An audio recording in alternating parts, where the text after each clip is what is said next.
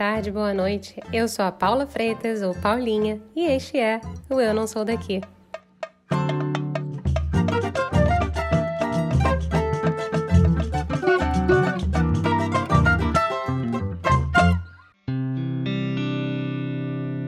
Hoje eu vou começar te fazendo um convite. Independentemente do que você estiver fazendo, tá? É rapidinho, eu prometo. Vamos respirar fundo duas vezes? Inspira. Expira. Inspira. Expira. Juntos respiramos duas vezes. O oxigênio de um desses dois respiros veio dos oceanos, não importa onde no mundo você estiver. Isso significa que metade do oxigênio que respiramos vem dos mares. Os mesmos que ficam mais e mais quentes com o passar dos anos, aumentando o risco de eventos climáticos extremos. Além de ocupar 70% do nosso planeta, essa massa azul que a convidada de hoje tanto ama precisa da nossa atenção. A ativista, jornalista, fotógrafa e documentarista Bárbara Veiga percebeu desde cedo que precisamos ativamente cuidar da natureza. Esse compromisso virou seu caminho pessoal e profissional. A fez navegar sete anos os sete mares, passando por mais de 80 países diferentes em missões de distintas ONGs. Ela, que hoje mora em Lisboa, conta um pouco sobre este período e nos alerta para o agora. Como diz ela, bons ventos. Salve, Bárbara! Que honra poder falar com você hoje, viu? Prazer imenso, Paula. Que bom estar aqui com você. Vamos começar do começo, então? Vamos! Quem é Bárbara por Bárbara? Uma mulher que ama a vida, ama o mar, ama formas, cores, texturas, histórias, o vento que sopra no rosto, poesia, tantas coisas. Oxe, você tem uma história fascinante, assim. Eu já li muito sobre a sua experiência. Eu queria muito saber como é que você se jogou nessa sua caminhada de ativista, porque eu imagino que você não acordou um dia e falou: opa, bora. É, foi um processo mesmo, sabe, Paula, para mim. Foi quando eu, ainda jovem, aos 14 anos de idade, olhava para o oceano, fazia trilhas com os meus amigos e o mar era aquele elemento que estava sempre presente na minha vida, justamente por ser carioca, ter nascido no Rio de Janeiro e ter tido sempre o mar como um ponto de descanso, de paz, de conexão interior. Então, acho que ali já começou um pouco do meu respeito, sabe? Aquele olhar assim para um lugar mágico e, e, ao mesmo tempo cheio de vida e temperamentos, né? Assim, então eu me vi muito refletida naquela intensidade e calmaria, aquele caos e ao mesmo tempo paz que o mar tem. E aí nessa nessa mesma época percebi que eu precisava fazer alguma coisa pelo oceano, assim, pela natureza fazia trilha nas praias do Rio de Janeiro, nas praias mais remotas da cidade, com os meus amigos, e via uma quantidade de absurda de lixo no caminho, e isso tem mais de 20 anos. Imagina hoje. E, ó, já revelando a minha idade aqui para os ouvintes, ai meu Deus. e aí foi um momento assim que eu falei, ok, agora ou nunca, sabe? Eu preciso fazer alguma coisa. E aí juntei os meus amigos, a gente começou a fazer mutirão de limpeza de praia, e aí o tempo foi passando, o número dessas pessoas foi crescendo, eu percebi que tinha uma motivação, uma força ali potente no coletivo, e isso me motivou muito, me motivou muito a começar uma trajetória de ativismo sólida, verdadeira, com bastante transparência, principalmente amor, né? Que eu acho que quando a gente coloca esse ingrediente nas coisas que a gente faz, inevitavelmente dá certo. E aí esse grupo foi crescendo, quando a gente tinha centenas de pessoas participando, e aí eu percebi que eu precisava me aliar, me envolver com organizações maiores, que pudesse dar mais voz, né?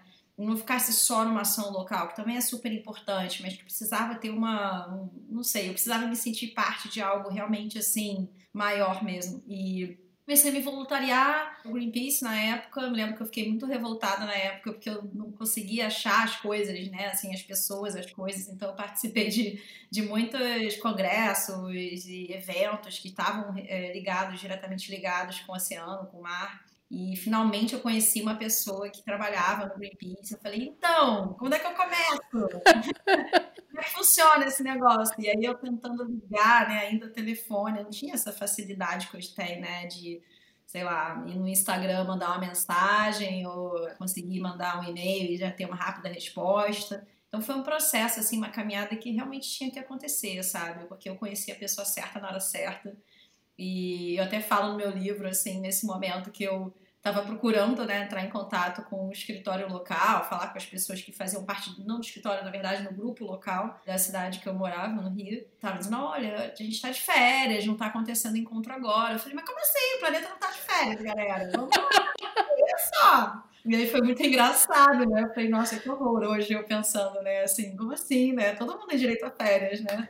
Mas uma jovem, né, adolescente, cheia de vontade de fazer coisas, né? De lutar, batalhar pelo planeta. Então, para mim foi muito significativo, assim. Até que finalmente eu consegui, sei lá, depois de algumas semanas, ter um retorno e aí eu pude atuar os anos se passaram e eu acabei é, sendo convidada para embarcar uma das missões em defesa da Amazônia e aí foi uma campanha atrás da outra, um trabalho atrás do outro, tanto que do Greenpeace eu também trabalhei para a Sea Shepherd e tantas outras organizações em causas distintas, em causas socioambientais, pelo direito da vida humana, pelo direito dos animais, pelo direito do oceano, enfim. Tem sido uma jornada muito especial, sabe? E com muitas surpresas, muitas coisas boas muitos perrengues, mas também muitas coisas boas, né? Porque ser ativista significa estar sempre naquele lugar de lidar mesmo com as dificuldades e encontrar estratégias que possam ter de fato uma eficácia, né? Porque não é só chegar lá e falar de um problema, é também trazer uma solução. E para mim, hoje em dia, isso é o mais importante, sabe? É tentar achar saídas onde é, existam mecanismos que a gente se respeite, se, se entenda como seres humanos, mas principalmente achar soluções que sejam que tragam resultado a longo prazo, né? E é desafiador.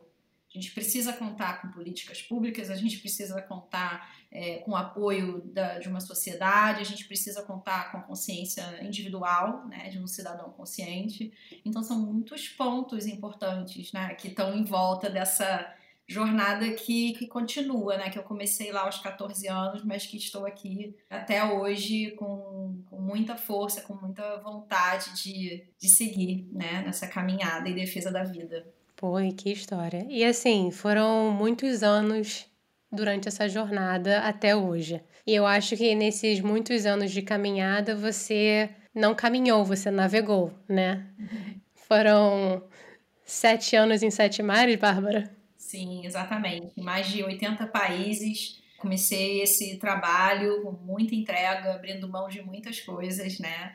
Mas com o coração aberto, sabe? Para todas as experiências. Eu não tinha é, a menor ideia como seria morar num barco, morar no mar, é, encontrar com pessoas que eu nunca tinha visto na vida, dividir cabine né, do barco com outras pessoas, camarote né, com outras pessoas. Não tinha ideia. Eu simplesmente fui lá, falei, é isso que eu preciso fazer e não tem outra possibilidade agora, sabe? Foi algo muito intenso, assim. Eu fiz essa entrega muito muita vontade, sabe? Assim, acreditando muito nos processos. É claro que tudo que é novo gera sentimentos mais diversos, né? Desde aquela excitação do começo, né? Você fala, nossa, que que é isso e tal, quero descobrir cada pedacinho desse universo, né? De vida no mar pessoas de várias nacionalidades, né? É, me equilibrar no mar, né? Fisicamente, entender os tempos, né? O tempo do mar, o meu tempo, o tempo com as pessoas dentro dessa dinâmica.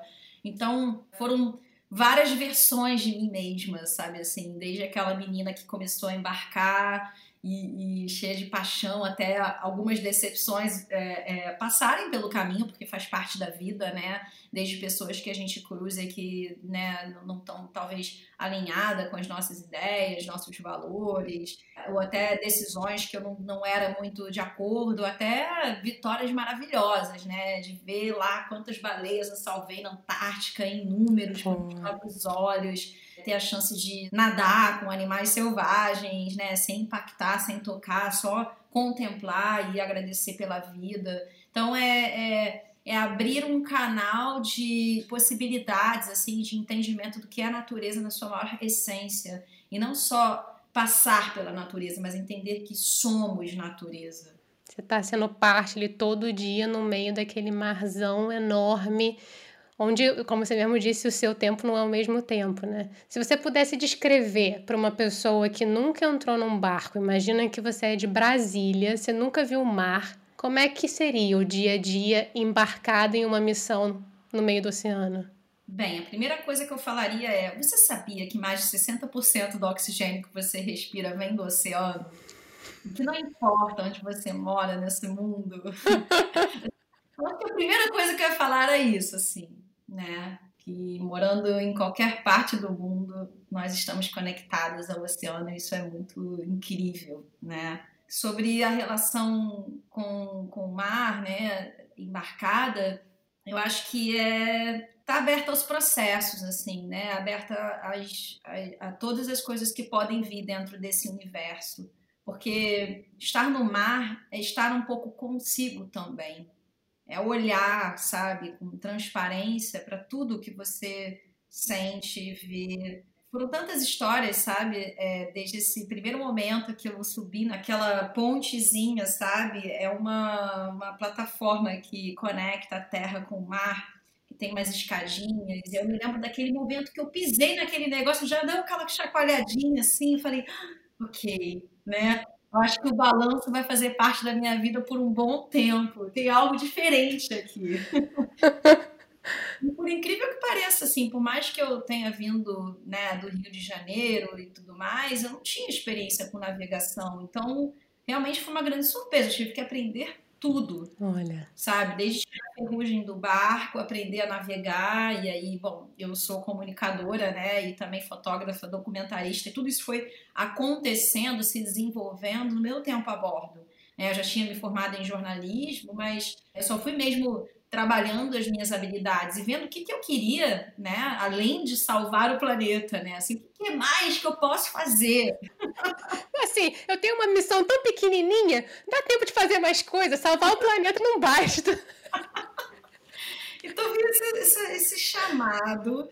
Aí, depois do chamado, aquela curiosidade, aquela curiosidade, né? Uma série de, de desafios, obviamente, né? Porque você entrando no mar é isso, entender que o seu espaço é limitado, é, então, e que as coisas não vão acontecer exatamente como você quer, né? Às vezes a gente não se dá conta disso. É bom ter foco, é bom ter objetivo, porém os processos, né, acontecem e a gente não tem controle, né, sobre nada nessa vida. E o mar me ensinou muito isso. O mar me mostrou que, ok, a gente está querendo ir hoje para a ilha Pitcairn, mas tem uma tempestade vindo na nossa direção, então vamos para outro lugar. E aí entender isso com muita resiliência, sabe? Com muita. É, respeitando muito os processos, que as coisas elas acontecem na nossa vida com clareza e que a gente às vezes só vai entender depois de passado um tempo. E aí, estando no mar, encontrar com pessoas dentro da conservação oceânica, né? com histórias tão diferentes de vida. Sei lá, já conheci cantor de banda de rock, enfermeira, bailarina. Olha. Mãe de quatro filhos que pediu um break assim da família, falou: "Eu quero embarcar para salvar baleias". Uh, enfim, né, ex-presidiário que, sei lá, de repente falou: "Não, eu quero fazer uma coisa na minha vida", um australiano queridíssimo. Enfim, e, estar tá aberta a, a, tirar todos os preconceitos, sabe? Assim, entender que é, todo mundo pode ter uma chance de poder fazer algo para nossa questão planetária, sabe? Assim, então, para mim, a vida em alto mar me trouxe essa, essa, primeiro de tudo, antes de uma rotina a bordo, essa consciência. Eu acho que é filosófico mesmo, sabe? É um mergulho no ser humano, assim, é se permitir olhar para o espelho com a maior da, da, da, da, clareza assim, possível, sabe? E não é um processo fácil, né? Assim, é como eu disse, né? Enfrentar a tempestade, colocar sua vida em risco, é, entender que pessoas têm personalidades, histórias diferentes da sua, ter paciência, né? Trabalhar seu tempo e a partir disso as, as, uh, tudo vai fluindo, né? Tudo vai acontecendo. Eu me lembro que da primeira embarcação é, Normalmente é, o tempo assim que se dá para cada navegação, para cada campanha, são de três a quatro meses, né? Pode acontecer de estender ou diminuir, mas essa, é, essa é a média. E aí eu me lembro que quando houve esse momento da troca de tripulação, o capitão perguntou se eu queria continuar a próxima campanha. Eu falei, nossa, super quero, né? Me identifiquei, quero, quero, quero esse, esse lugar para mim. Eu preciso, eu preciso absorver mais, sabe, aprender mais dessa experiência. Então eu acabei ficando bastante tempo assim, foram muitos meses na primeira vez que eu embarquei. E aí eu vi muitas das pessoas indo embora. E aquelas pessoas que eu vi indo embora, Falei, gente, mas já é minha família, como é que eles vão embora? Como é que eu vou ficar aqui? Vai entrar gente nova, eu não sei se eu vou conseguir, como é que vai ser? Nossa. Então foi um sentimento, assim, muito forte, né? Até que eu me lembro que um, um operador de rádio, que trabalhava na parte de comunicação mais operacional, assim, de, de rádio, né? Desde a, a imprensa internacional, ou falar com o país, né? Com a autoridade, as autoridades de imigração do país que a gente ia na sequência e tal e aí ele falou assim: Ah, Bárbara, mas a vida é feita de highs and buys, né? Ele era canadense, highs and buys. Eu falei: Mas como assim highs and buys, né? Dói dizer bye às vezes, né? Dói dizer tchau, até logo. Você não sabe o que é até logo. Eu não sei. Eu sempre sofri um pouco, assim, né? De me despedir das coisas que são muito significativas para mim. Coisas, pessoas, sentimentos, rupturas, né? Não, não sempre, nem sempre são fáceis, né? Acho que a cultura asiática está mais acostumada a, esses, esse, a falar sobre isso e a entender os processos. Mas aí as pessoas desembarcaram, novas pessoas embarcaram, eu tive é, a chance de, de, fazer novas amizades, conhecer novos parceiros, colegas profissionais, pessoas igualmente apaixonadas pelo oceano. Então eu fui percebendo que, ok, é, são, na verdade não são highs and buys, são and see you soon, talvez, né? até logo. Eu prefiro dizer até logo do que tchau, adeus. Aqui em Portugal, onde eu moro, as pessoas falam adeus, né? Eu falo, gente, mas adeus é tão forte, né? Não sei se eu tô preparada para falar adeus. Mas é, eu acho que vem, sabe? Esse sentimento, assim, de, de despedidas, mas de um jeito não tão triste, bucólico, mas no sentido de já já a gente tá junto de novo.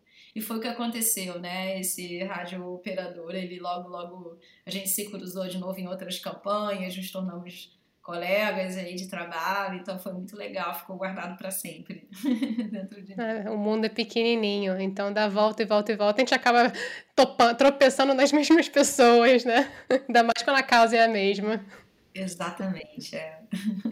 Você comentou que viver no mar tem diversos fatores. Eu acho que essa questão da despedida, da, das mudanças, é um pouco imprevisível, né? Você não tem como prever o que vai acontecer amanhã. E no imaginário coletivo, eu acho que a gente tem um pouco uma ideia de quase piratas do Caribe sobre os piratas. E você, na sua jornada no mar, você encontrou o que é conhecido como os piratas mais perigosos do mundo, né? Que são os piratas da Somália, teoricamente. Uhum. Como é que foi isso, assim?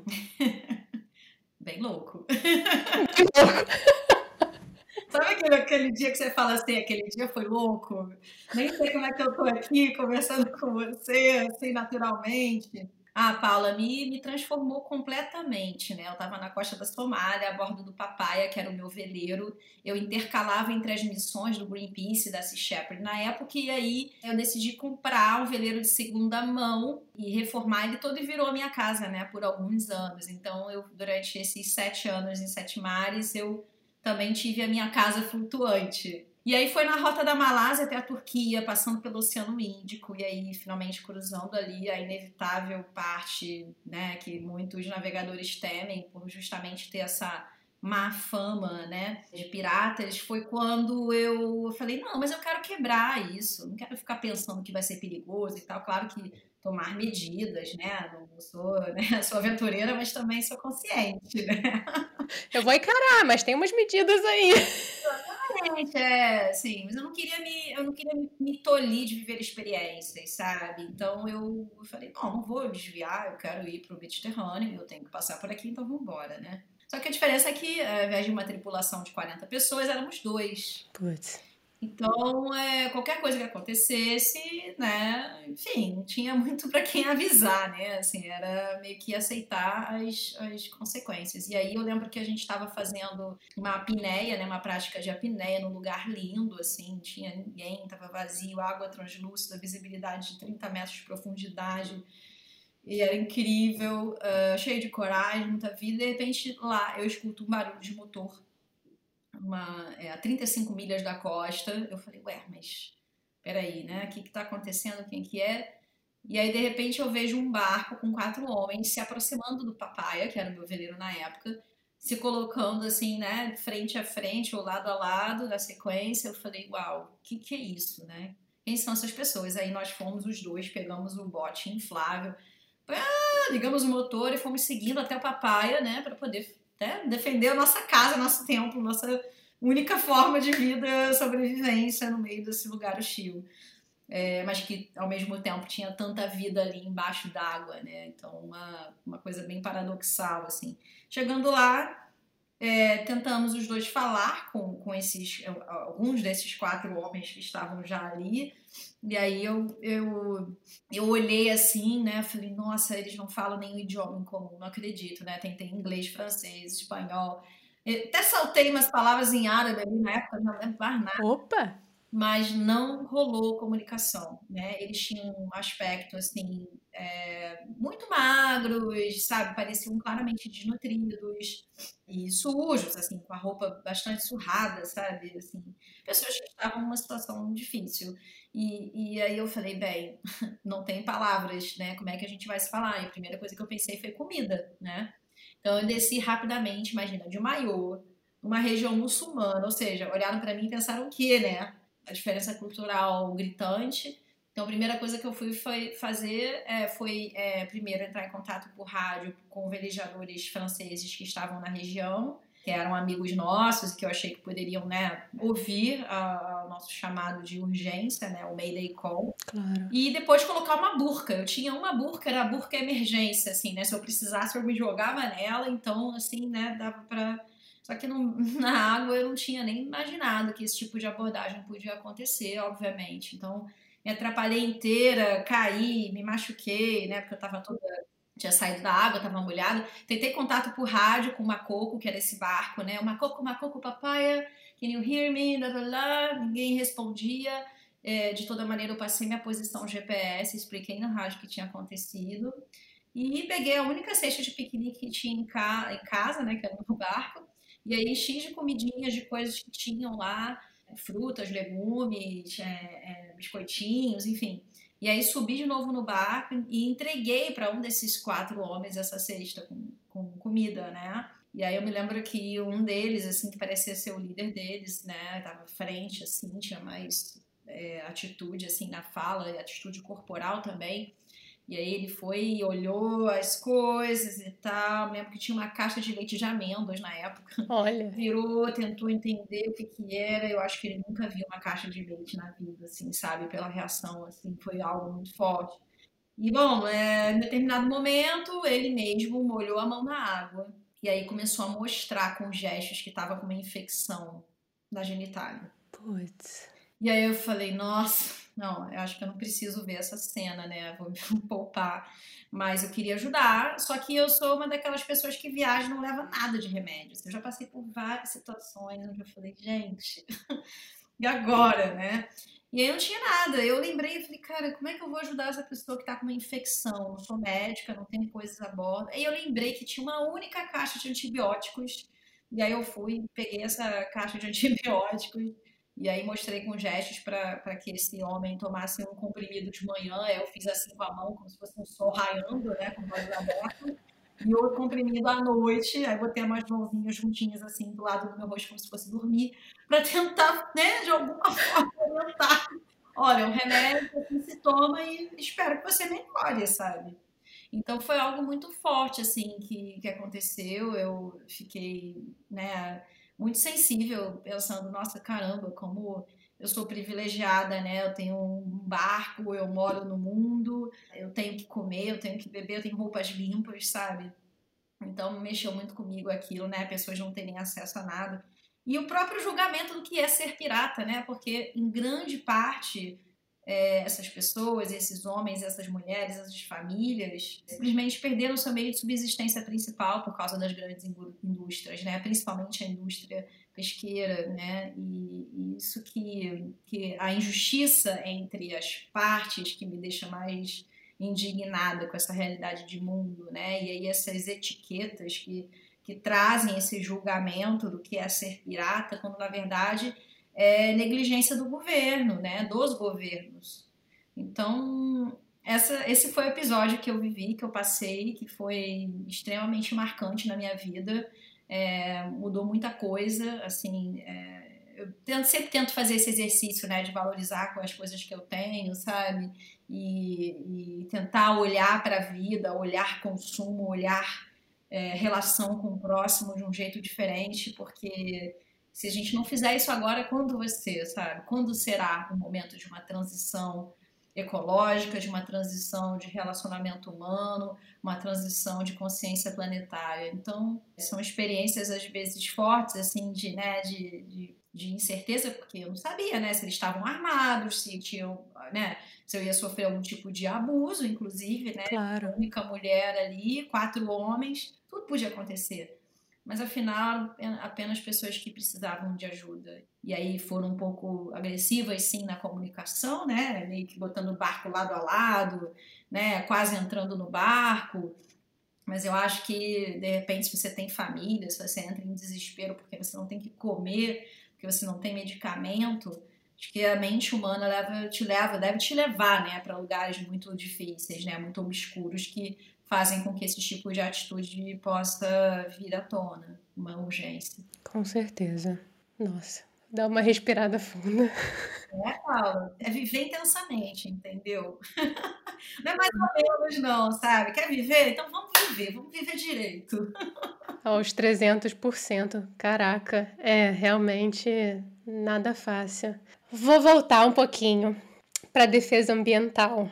Eu queria conversar com você sobre duas coisas. Uma sobre plástico e a outra sobre baleias. Vou começar pelo plástico, porque assim, uma reflexão, é uma reflexão que eu faço cotidianamente, toda semana. Eu evito usar plástico, evito usar coisas que são descartáveis no meu cotidiano. E mesmo assim, evitando ao máximo, eu chego no fim da semana com uma pilha de plástico. E aquilo me choca diariamente. Você, no seu cotidiano e nessa sua jornada, você ativamente tenta evitar isso e tenta conversar com pessoas com, com as quais você cruza para evitar o uso de plástico? É, Paula, plástico se tornou o nosso grande vilão, né? O que é mais absurdo é imaginar que é algo tão recente na história humana, que tem poucas décadas, mas que tem um poder nocivo de, enfim, infinitos anos, né? A gente nem sabe ainda a, a, a consequência massiva e violenta que o plástico tem trazido para todas as formas de vida, né? Assim, em especial, é entender que o que a gente consome aqui vai parar no oceano e vai parar no, nos organismos marinhos, né? E isso para mim é o mais chocante, assim, porque é algo que parece que perdeu o controle, né?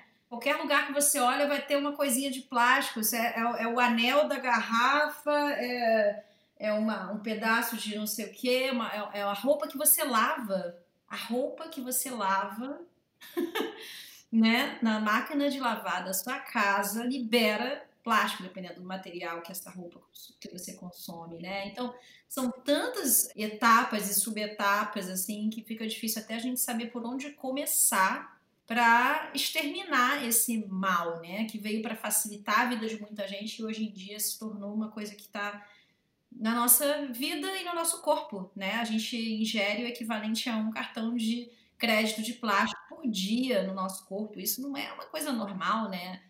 Então, o que eu tento fazer, sim, é minimizar impacto. Mas é muito difícil erradicar completamente, né? Assim, porque a gente precisa entender que pessoas, comunidades das mais diversas vivem em situações muito diferentes, né? Começando pela classe, pela classe social, por onde define muito nossa nossa qualidade de vida, nosso estilo de vida, né? O que a gente pode, qual é o nosso nosso alcance, né?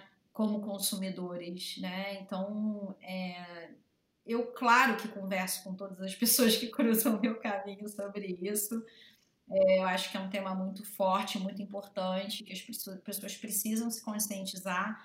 Mas mais do que isso, são as grandes indústrias. Né? A gente só vai ver um real impacto mundial quando a gente boicotar marcas e empresas que é, não se posicionam de acordo com a realidade de mundo que a gente está vivendo, sabe? E aí eu falo como uma ativista muito diferente da ativista de né, da, da, versão minha adolescente, que ia lá e tal, e botava um cartaz e se trancava, né, dentro de um, né, se acorrentava dentro de um prédio e tal. Tudo isso foi muito importante para o meu crescimento e desenvolvimento como mulher, como ser humano, como ativista até hoje.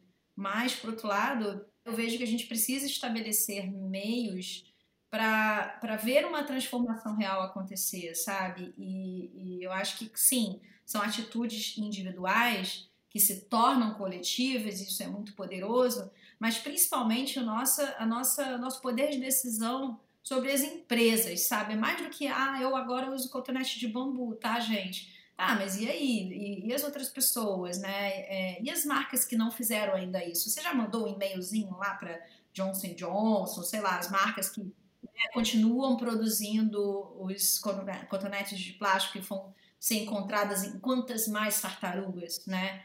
Assim, acho que o ser humano às vezes precisa se impactar com uma coisa muito bizarra, grotesca, violenta, para de fato fazer uma mudança. E isso é um horror, né? Assim, é muito chocante. É muito duro, assim, lidar com essa realidade. Então, acho que tem uma série de fatores aí, né, que vai na nossa voz, vai na, na, forma que a gente trabalha, que a gente se relaciona, que a gente vai no mercado, escolhe o que a gente quer, falar com as, com as empresas, sabe? Assim, então, eu acho que é, a gente tem muito para aprender com o movimento Zero Waste, né, lixo zero.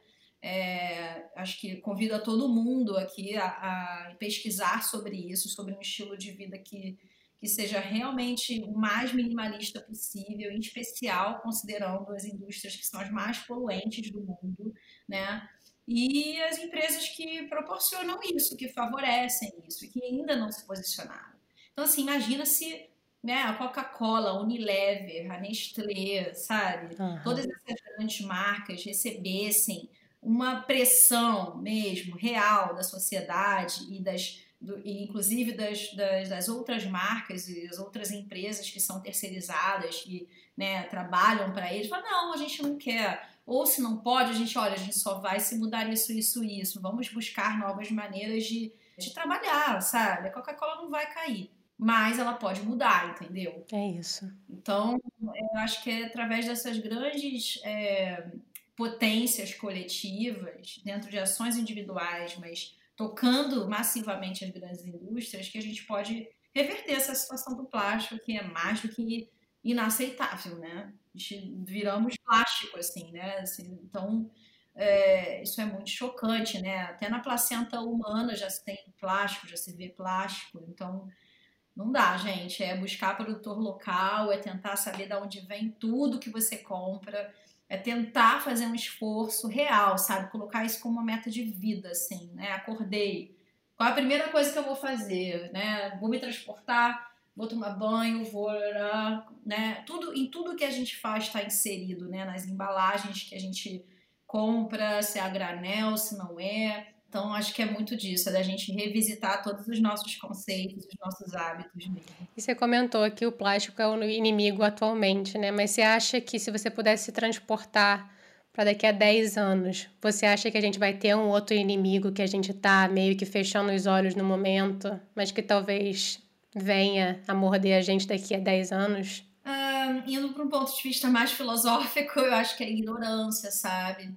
É a falta de conhecimento, é a falta de educação. Isso pode levar a gente para um lugar bem obscuro e, e, e, bem difícil, né? Porque a crise climática está batendo aí na porta. Opa! A ONU, a ONU já decretou é, a década do oceano, ótimo, vamos ter mais discussão, vamos ter mais encontros para falar de oceano, para falar né, da importância da preservação dos mares e de crise climática. Mas e aí, o que foi feito até lá? Será que daqui a 10 anos a gente vai ver o mundo numa situação melhor ou pior? Então, são esses 10 anos, né, propostos pela década do oceano da ONU, que eu espero que as pessoas de fato encontrem mesmo ações efetivas, né? É, não sei se vai ter alguma outra coisa que vai substituir o plástico. Eu acho que, que eu prefiro viver no presente, sabe? E tentar mudar tudo que a gente fez no passado hoje, agora, nesse exato momento, sabe? A gente assim não ficar também se projetando tanto para frente, porque a gente acabou de, né? Tá, estamos aí há um ano numa pandemia que ainda precisa de soluções, que tem vacina ainda bem, graças a ciência, a gente tem esperança, mas é, é, muito mais complexo do que isso, né? É muito mais profundo do que, do que isso. A gente ainda tem que fazer muitos experimentos aí para entender como é que a gente vai lidar com isso. Então, é olhar para a humanidade de um jeito mais amoroso, sabe? Temos uma história que tudo bem, se tiver um outro Big Bang e todo mundo desaparecer, tá. A natureza ela vai continuar, a natureza não morre, né? A natureza é sagrada, ela se regenera, ela se recria, em qualquer lugar. Né? Outro dia eu estava caminhando aqui em Lisboa, perto do meu bairro, tinha um monte de cimento, assim, né? Uma, uma, uma parede de uma casa, assim, estava passando. E aí eu olhei e falei, nossa, o que, que é isso? Tinha uma coisa que me chamou a atenção e era uma planta que tinha nascido no meio do cimento. Eu falei assim, gente, não, peraí, para tudo, para tudo. Se tem alguém que não observou isso aqui, eu vou fazer uma placa. Tipo, olha aqui, sabe? que é essencial, sabe? Que é a preservação da vida. Porque quando eu falo de oceano, quando eu falo de meio ambiente, eu falo também de nós, sabe? Eu falo também da nossa vida aqui. É, é, é um pouco de, de consciência e maturidade e até respeito a gente pensar nos nossos descendentes, sabe? Quem é que vai ficar aqui para pagar essa conta? Opa, com certeza. E se a gente entrar agora no mundo das baleias, porque eu acho que para muitas pessoas, eu acho, eu não sei, assim, eu tenho uma eu tenho uma relação do mar com o mar muito forte também, por ser também do Rio de Janeiro. Uhum. Então a gente fala muito, né? Nós que somos do Rio, a gente fala respeite o mar, respeite o mar. É. e eu me lembro, assim, de, da minha infância, de ver as baleias nas praias de Camboinhas, quando elas passam, e ser aquela coisa arrepiante que você vê sabe? Realmente ela passando, ela respirando, ela às vezes botando a cabe pontinha da cabecinha para fora. Mas se você não tem essa experiência, às vezes o que você troca com as baleias é ou você está assistindo Discovery ou você está vendo uma reportagem do Globo Repórter. E quando você entra no âmbito de caça às baleias, eu acho que é uma coisa que não sei se é uma coisa que todo mundo conversa sobre e entende. Por que, que ainda existe esse interesse à caça às baleias? Por que, que ainda tem esse mercado que é tão. Eu não sei, para mim é ridículo, não, não faz sentido, né? Realmente. Ah, bem, eu acho que tem muitas questões aí, né? Primeiro que existe os países, né? Existem os países que apoiam a caça baleeira por uma questão de tradição, que para mim que eu acho que é o, o mais bizarro, né? Porque, por exemplo, nas Ilhas Faroes, eu fiz um trabalho de investigação disfarçado, eu fui espião, que foi também o trabalho mais inusitado da minha vida, né? Sim, ok. Trabalhava para Sea Shepherd, é, era para uma série chamada Viking Shores da Discovery Channel. Eu tinha um, uma câmera escondida no segundo botão da minha camisa. E aí o meu trabalho era, durante quase dois meses, fazendo amizade com os baleeiros e impedir que essa matança acontecesse. Lá, a matança acontece por uma questão de tradição. Muitas das pessoas hoje em dia já não comem mais a carne, porque sabem que elas estão cheias de metais pesados e que não são saudáveis para o consumo humano. Uma mulher grávida que se alimenta de carne de baleia pode ter o feto deformado. Muitas coisas podem acontecer por conta desses metais que já estão no oceano. Né? Muitas vezes são metais derrubados, lançados por, é, em desastres ambientais, né? desastres causados por empresas né? Então já não é saudável, sabe? É uma coisa, é uma, uma família que precisa se sustentar. Então não tem a outra opção no ser a caça. Né? O meio de subsistência principal dessa família carne de baleia. Isso aconteceu há centenas de anos atrás e é totalmente compreensível que você vá à caça. Assim como uma comunidade indígena precisa do peixe para se alimentar, entendeu? Então, eu acho que esse é um ponto particular. Ah, o outro ponto é matar por prazer, matar por manter uma tradição, matar por matar. E aí isso para mim foi mais duro, sabe? De chegar lá e olhar pessoas, meninas até jovens, falando que, ah, tudo bem, eu tenho prazer de ver o mar ensanguentado, porque, entendeu? Meus, meus, meus é, avós fizeram isso, os meus pais ainda fazem, é, faz parte da nossa história, a gente se mantém vivo. E aí eu fico pensando que, falo, nossa, sabe, aonde é que foi que a educação falhou aí, né? Em termos de adaptação, porque as Ilhas Faroes participam de, é, da, da, comunidade europeia, é, é, economicamente está diretamente ligada à Dinamarca, é um país rico, eles têm tudo que eles precisam, foi um dos melhores supermercados com opções veganas e vegetarianas que eu vi na minha vida. A gente morar aqui, quiser que tem um apartamentinho aqui alugando e tal, né? Dante, alguma coisa. Olha, sério, assim, é, foram, o, o, mercado lá de Torchava é, e, e, o Whole Foods que tem nos Estados Unidos. Falo, gente, eu posso morar lá porque tá tudo certo, tem tudo que eu preciso. Enfim, aqui tem um mercado também que eu adoro em Lisboa, tô, tô, tô bem, tá tranquilo. Mas eu fiquei meio chocada, assim, sabe, de ver que as pessoas ali não, não, não tinham essa consciência, né? E aí sim era um problema de educação, de, de, de falta de conhecimento, ou, ou, simplesmente assim, a ignorância mesmo por ignorância, sabe? De não, a gente caça, não tem problema, a gente caça. São muito, são pouquíssimas baleias que a gente caça, então tá tudo bem. Aí vai lá, tira foto, caça do ano, tantas baleias, tantas orcas, de, sabe, é, mortas de uma forma completamente é, violenta e desnecessária, né? E aí tem a segunda parte, que é a parte da, da, da indústria mesmo, sabe? Em especial a indústria baleeira provocada pelos japoneses, assim, eles vão lá todo ano, hoje em dia não mais para a Antártica, né, onde eu passei dois anos nesse trabalho com a Sea Shepherd, hoje em dia eles fazem no, no território ao, redor é, do Japão, mas tem vários países que apoiam a matança baleeira porque cada baleia vale 250 a 300 mil dólares, né? Tem pratos de baleia que são vendidos até de forma ilegal, mas que tem gente que paga 400, 500 dólares para comer um prato de baleia. Então, toda uma questão de o shark fin, né? A barbatana de tubarão também tem toda uma questão mística, é, o status, né? O, o, boto rosa no Brasil, enfim. Exato. Tem coisas que eu acho que são muito absurdas, né? Assim, que o ser humano cria e vira, aí de repente aquilo vira uma indústria, que de repente vira uma fonte inesgotável de, de dinheiro que faz com que isso continue se movimentando. Então, para mim, é muito sofrido ver que esse tipo de coisa ainda acontece em pleno século XXI e que as pessoas ainda não tenham se movimentado suficientemente para isso mudar, né? É, tem a Comissão Internacional Baleeira que discute anualmente a quantidade de, de baleias que podem ser caçadas para fins científicos mas, gente, desde a década de 80 isso está sendo discutido e a gente, sabe, já tem mais do que prova suficiente, diversos cientistas, de que a gente não precisa matar baleia para estudar, entende? Claro. Então, eu acho que tem aí uma, uma indústria muito cruel que ainda está operante, apesar de que o, o maior problema da matança das baleias no mar hoje em dia seja o plástico, Muitos animais marinhos ficam é, com seus estômagos cheios de plástico, são, ficam presos em cordas ou redes de plástico, é, se alimentam de plástico, porque é o que cai no oceano. Então, assim, são duas questões bem complexas, né? Assim, é, o que é provocado por.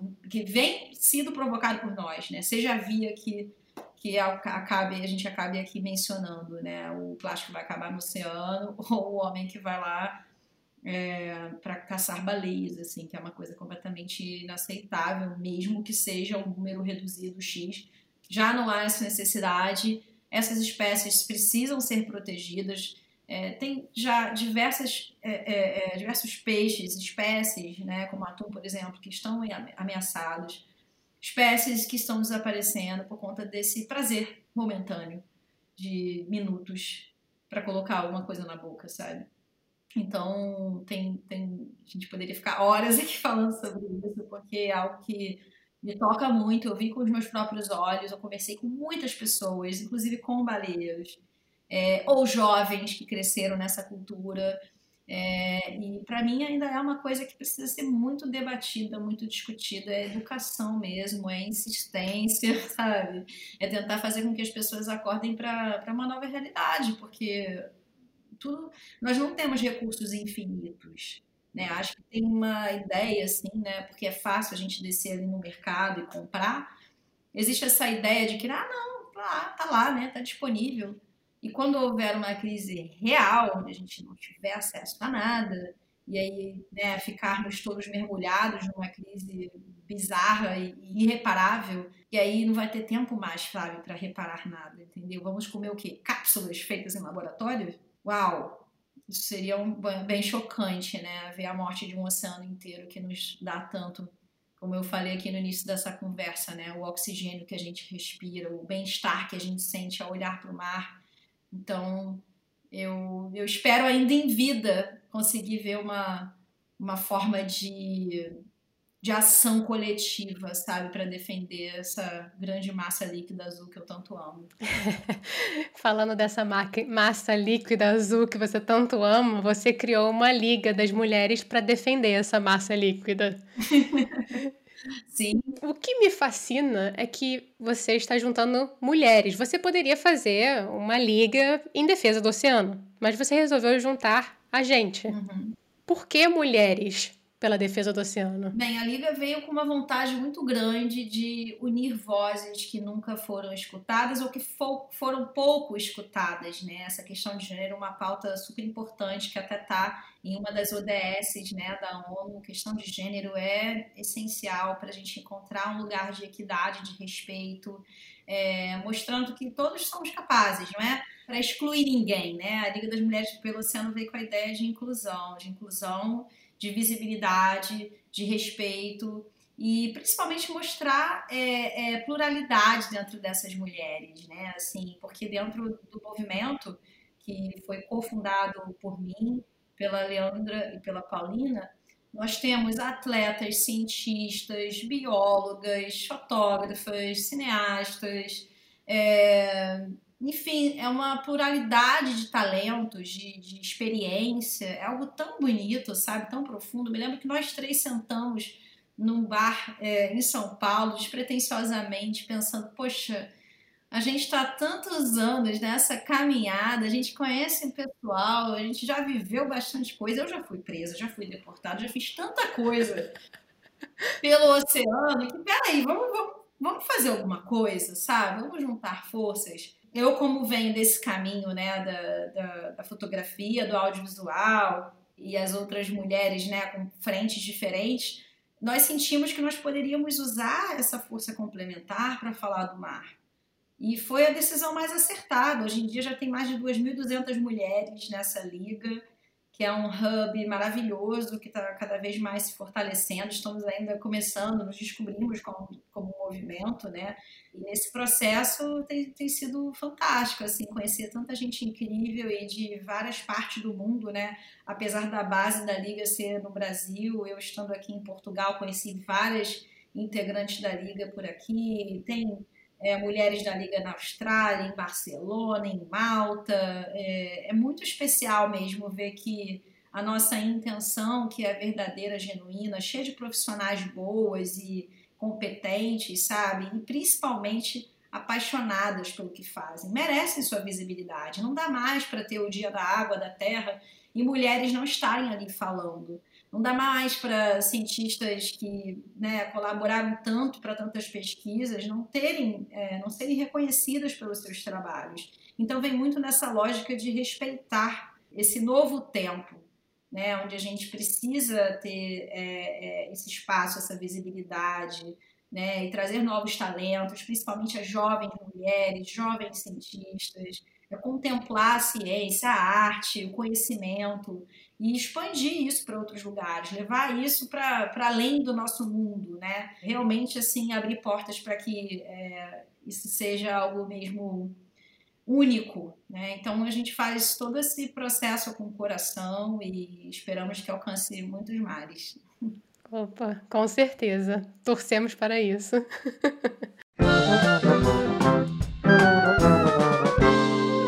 Vamos agora, Bárbara, de um momento que eu estou chamando momento chorrindo, que é o momento rir para não chorar, que é quando eu pergunto se você passou algum perrengue, além dos que você já comentou, nesse mundão aí, nesses mares ou em Lisboa, onde você preferir.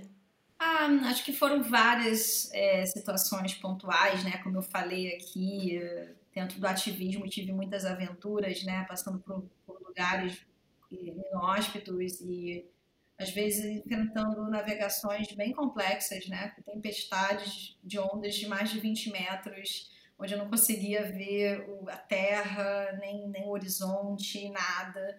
É, sentia fragilidade na pele e mesmo assim perceber que não há caminho possível que não seja em defesa da vida, assim. Eu me lembro de um episódio assim bem forte que eu passei, eu estava num helicóptero procurando justamente baleiros japoneses e aí a gente estava numa tempestade de gelo que começou de repente, né, uma, uma tempestade de neve. E aí a gente não estava conseguindo voltar para o barco porque a gente não tinha visibilidade. Tínhamos mais cinco minutos de combustível depois de dar muitas voltas e não encontrar o navio. Né? Não conseguimos voltar para nossa base. E aí naquele momento eu falei para mim mesma, né? Bem, pode ser que eu não sobreviva. A minha vida valeu até aqui eu consegui construir algo sólido, eu consegui deixar amor para o coração das pessoas, eu consegui me amar. É, então foram tantas questões assim existenciais profundas naquele momento, onde eu não sabia se eu ia conseguir ou não voltar para o barco naquele helicóptero. E, enfim, obviamente uma tensão muito grande, né? Entre eu quero viver, eu quero continuar, sabe? Eu quero viver, eu não quero perder a oportunidade, sabe? Que isso? Ah! Então, parecia assim um sopro mágico, assim, que parou com aquela tempestade e pouco a pouco a gente conseguiu, eu e o piloto, né, o Chris, ter melhor visibilidade e finalmente encontrar o barco a tempo da gente voltar e sobreviver. Então, essa relação constante entre a vida e a morte sempre teve muito presente nos meus anos embarcada. E isso eu levo para a vida, sabe? Assim, eu, levo para minha caminhada, assim, sempre como uma boa reflexão de que não foi só uma grande aventura, sabe? É uma escolha de vida que eu vou carregar para sempre dentro de mim. E essa história, essa escolha, ela continua hoje de outras formas, né? De outras maneiras, assim, seja fazendo palestras, é, eventos com meu livro, é, fazer storytelling para crianças em escolas, falar com empresas. Então, é, é muito bom poder ver que há muitas maneiras da gente se comunicar com as pessoas e falar é, de coisas que, que, que, transformam a gente, sabe? E é bom se sentir parte de algo, né? É bom se sentir útil de verdade, assim. Então, acho que para para minha vida valer a pena, né? Eu sempre lembro desses episódios assim perrengues. É, é assim que a gente né, se dá conta que, ok, a cada fio branco que vier, vamos, vamos lá, tá valendo a pena. Tá valendo a pena essa jornada aí. Exato, acumula história, pô. Exatamente, vamos lá, vamos nessa.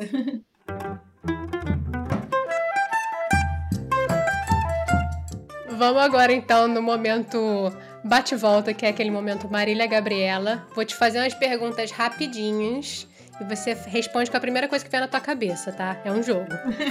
Bora. O que, que o Martin ensinou? Amor. Uma foto ou um vídeo? Ai, difícil!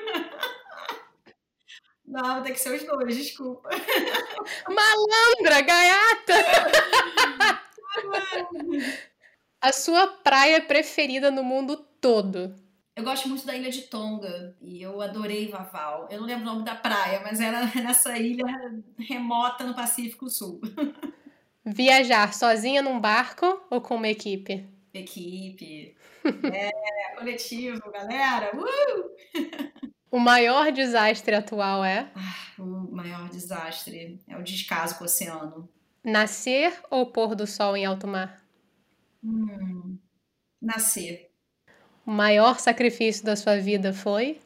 Não estar perto dos meus amigos para defender o oceano.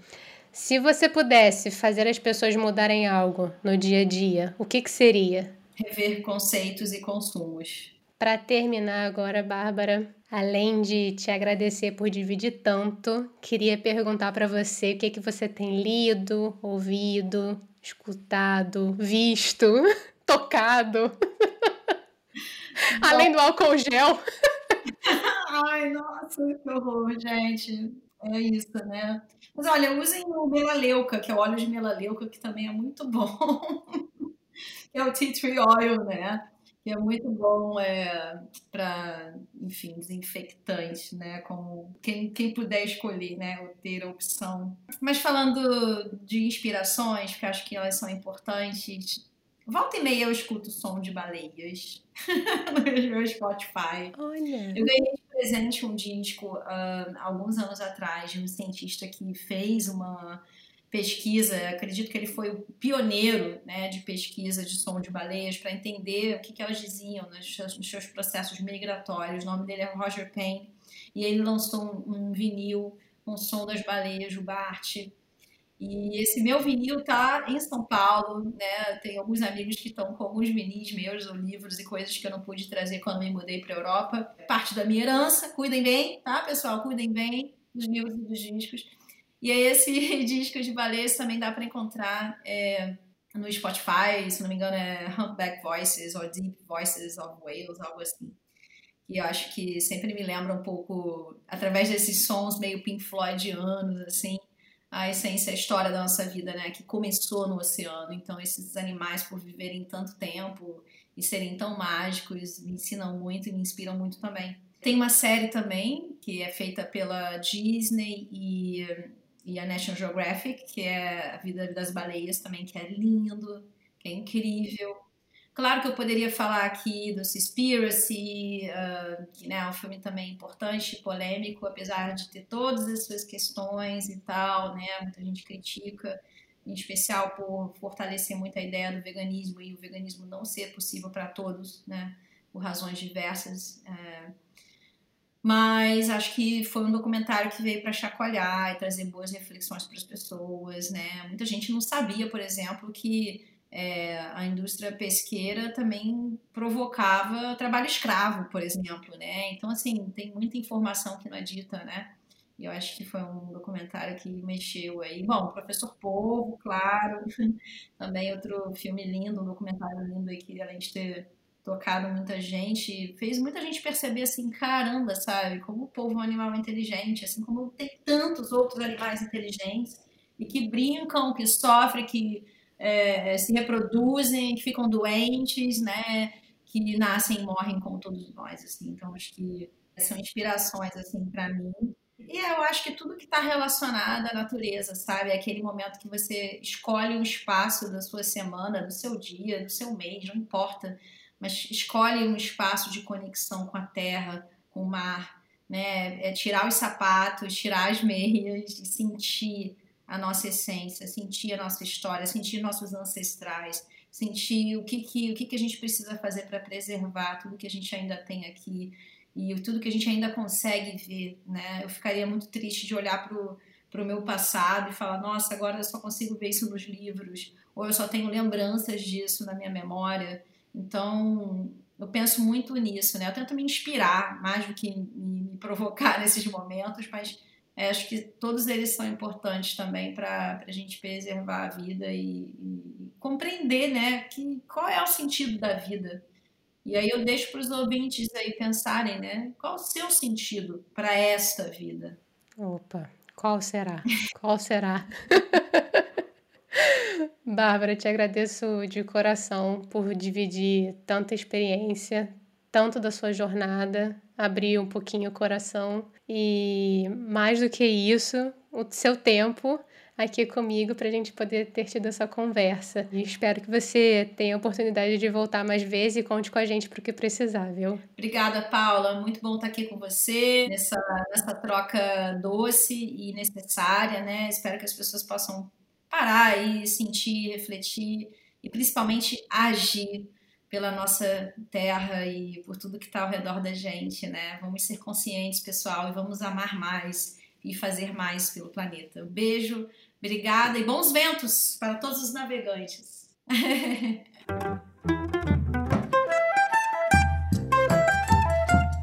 Opa! Hoje eu vou lançar um desafio para a gente terminar.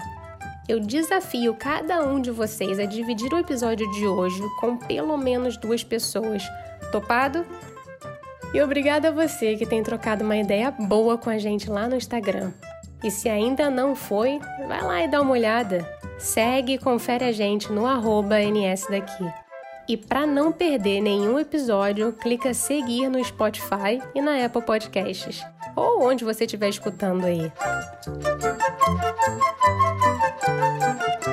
O Eu Não Sou Daqui foi apresentado por Paula Freitas, editado pela Stephanie DBI, design gráfico da Gabriela Altran e consultoria do João Freitas. A nossa música tem composição e flautas da Karina Neves, violão de sete cordas e bandolim do Pedro Franco e mixagem do Tito Neves. Muito obrigada, galera do bem! E roubando da Bárbara na cara dura. Bons ventos, pessoal!